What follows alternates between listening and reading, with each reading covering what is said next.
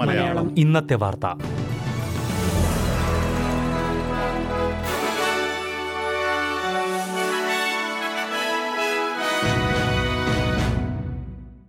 നമസ്കാരം. S B S Malayalam ഇന്നത്തെ വാർത്തയിലേക്ക് സ്വാഗതം. ഇന്ന് രണ്ടായിരത്തി ഇരുപത്തി മൂന്ന് ഡിസംബർ പന്ത്രണ്ട് ചൊവ്വാഴ്ച. വാർത്ത വായിക്കുന്നത് ഡെലിസ് പോൾ. ക്വീൻസ്ലാൻഡിന്റെ നാൽപ്പതാമത്തെ പ്രീമിയറായി സ്റ്റീവൻ മൈൽസ് സ്ഥാനമേൽക്കും. പ്രീമിയർ സ്ഥാനത്ത് നിന്ന് അനസ്തേഷ്യ പാലഷെ ഒഴിഞ്ഞതിന് പിന്നാലെ ആരോഗ്യമന്ത്രി ഷാനൻ ഫെൻഡിമാനും സ്റ്റീവൻ മൈൽസുമായിരുന്നു മത്സര രംഗത്ത് ഷാനൻ ഫെൻഡിമാൻ മത്സരത്തിൽ നിന്ന് പിൻവാങ്ങുന്നതായി പ്രഖ്യാപിച്ചതിന് പിന്നാലെ സ്റ്റീവൻ മൈൽസ് പ്രീമിയർ ആകുമെന്നത് ഉറപ്പായി. ഇപ്പോഴത്തെ treasurer Cameron Dick deputy premier ആകുമെന്നാണ് റിപ്പോർട്ടുകൾ. ഓസ്ട്രേലിയൻ ഉൽപ്പന്നങ്ങൾക്ക് മേൽ ചൈന ഏർപ്പെടുത്തിയിരുന്ന നിരോധനങ്ങളിൽ ചിലത് പിൻവലിച്ചു.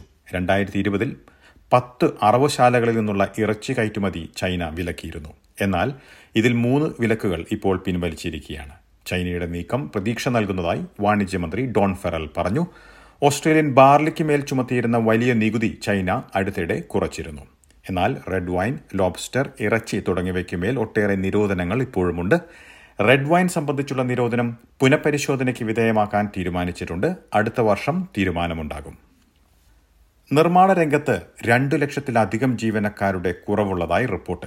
നാല് ലക്ഷത്തിലധികം ജീവനക്കാരെ ഇപ്പോൾ ആവശ്യമുള്ളതായും എന്നാൽ ഇപ്പോൾ ലഭ്യമായത് ഒരു ലക്ഷത്തി എഴുപത്തി ഏഴായിരത്തിൽ പരം തൊഴിലാളികളെ മാത്രമാണെന്നും ഇൻഫ്രാസ്ട്രക്ചർ ഓസ്ട്രേലിയ ചൂണ്ടിക്കാട്ടി.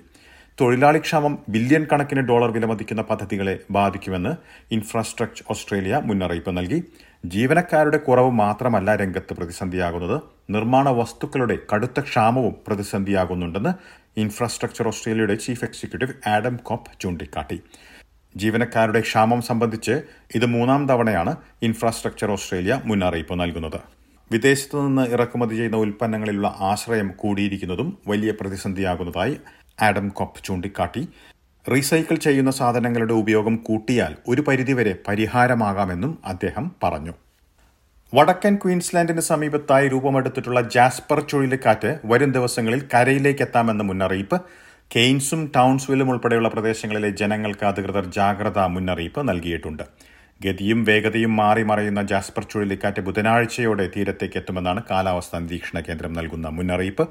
വടക്കൻ ക്വീൻസ്ലാൻഡിലെ കുക്ക് ടൗണിനും ഇനിസ്ഫ്ലാനിനും ഇടയ്ക്കുള്ള നാനൂറ് കിലോമീറ്റർ തീരത്തേക്കാകും ചുഴലിക്കാറ്റ് എത്താൻ സാധ്യത.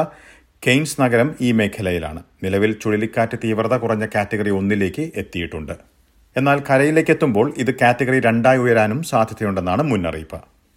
കാറ്റഗറി രണ്ടായി ചുഴലിക്കാറ്റ് എത്തിയാൽ മണിക്കൂറിൽ നൂറ്റി പതിനേഴ് കിലോമീറ്റർ വരെ വേഗതയിൽ കാറ്റ് വീശാനും ചില സമയങ്ങളിൽ നൂറ്റി അറുപത്തിനാല് കിലോമീറ്റർ വരെ വേഗതയുള്ള കൊടുങ്കാറ്റായി മാറാനും സാധ്യതയുണ്ട്. അധികൃതർ ആവശ്യത്തിനുള്ള മുൻകരുതലുകൾ സ്വീകരിച്ചിട്ടുള്ളതായി അറിയിച്ചു.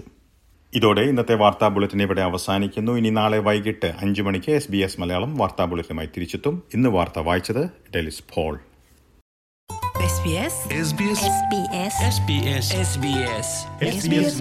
ഇന്നത്തെ വാർത്ത.